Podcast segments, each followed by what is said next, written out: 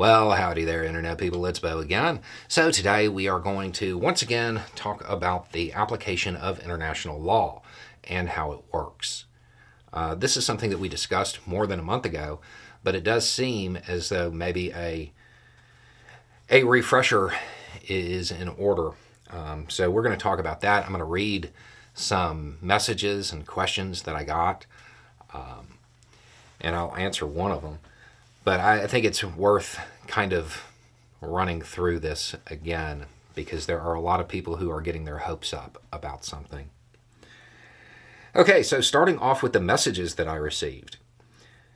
At this point, it's clear that blank, blank, blank, and you, the blanks are two YouTubers and a podcaster, are all owned by the Mossad. You need to talk about the ICC case immediately. Hey, rhymes with bike. I see you're avoiding the ICC case. Good job. Talk about the ICC, Jew. And then we have this one. Everybody who talks about foreign policy seems to be kind of ignoring or barely mentioning the South Africa case. Why? That's a much better question. That's one that's likely to get a response. Okay, so if you don't know what the South Africa case is, South Africa is taking Israel to the ICJ, not the ICC, two different entities, just so you know.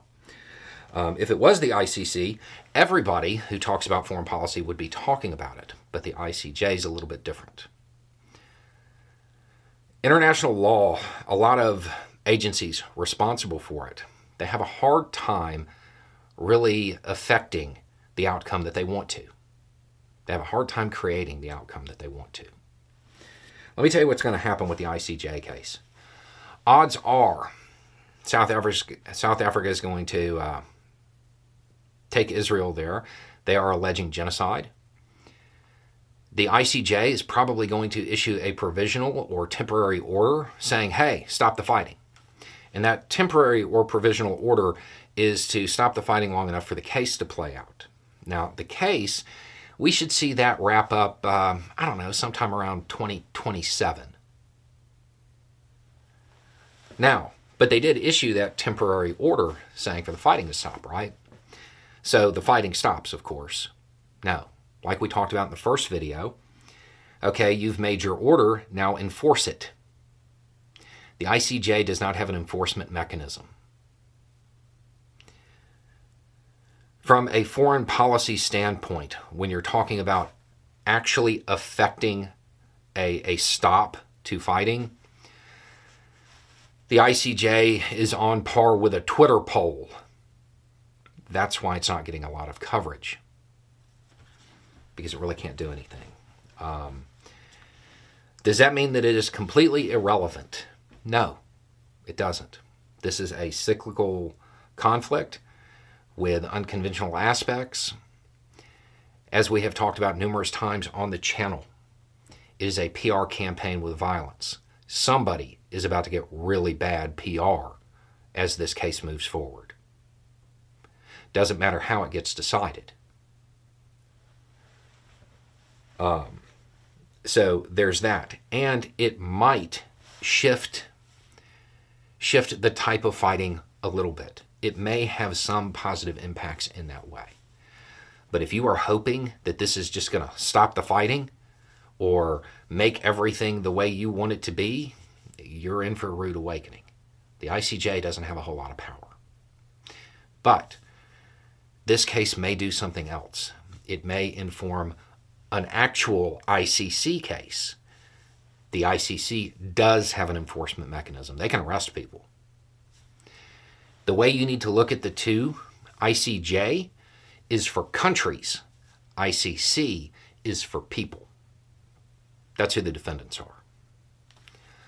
Um, now, as far as the ICC is concerned, my understanding is that they are investigating and they're looking at three things to to my knowledge two of which are pretty much confirmed the third i am fairly certain that they are looking into, but I don't have a public statement about it. Um, the first is what happened on October 7th. because while there might be a right to resistance or something like that, there are still rules. Odds are those rules were violated. It does seem that they are looking into the uh, hindrance of aid. There, there's a term for it. Um, but basically, blocking aid is a crime. And there's been a kind of semi public warning about that. And then the other thing that I think will probably come into play is that Israel is going to have to explain why every mosque, hospital, piece of civilian infrastructure that was hit, why it lost its protected status. There are rules. And a lot of buildings, they're protected. You're not allowed to hit them. And if you do, you have to show cause. Generally speaking, a tunnel isn't enough. You can talk to any American serviceman you know, service person that was uh, that you know, that was in Iraq. That's the one that people are waiting for. That those people who are looking at the ICJ case and they're like, yes, this is going to do what we want. It's not. The ICC one, when that comes about, that might do what you want. That's also probably at least a year away. International law is not evenly applied.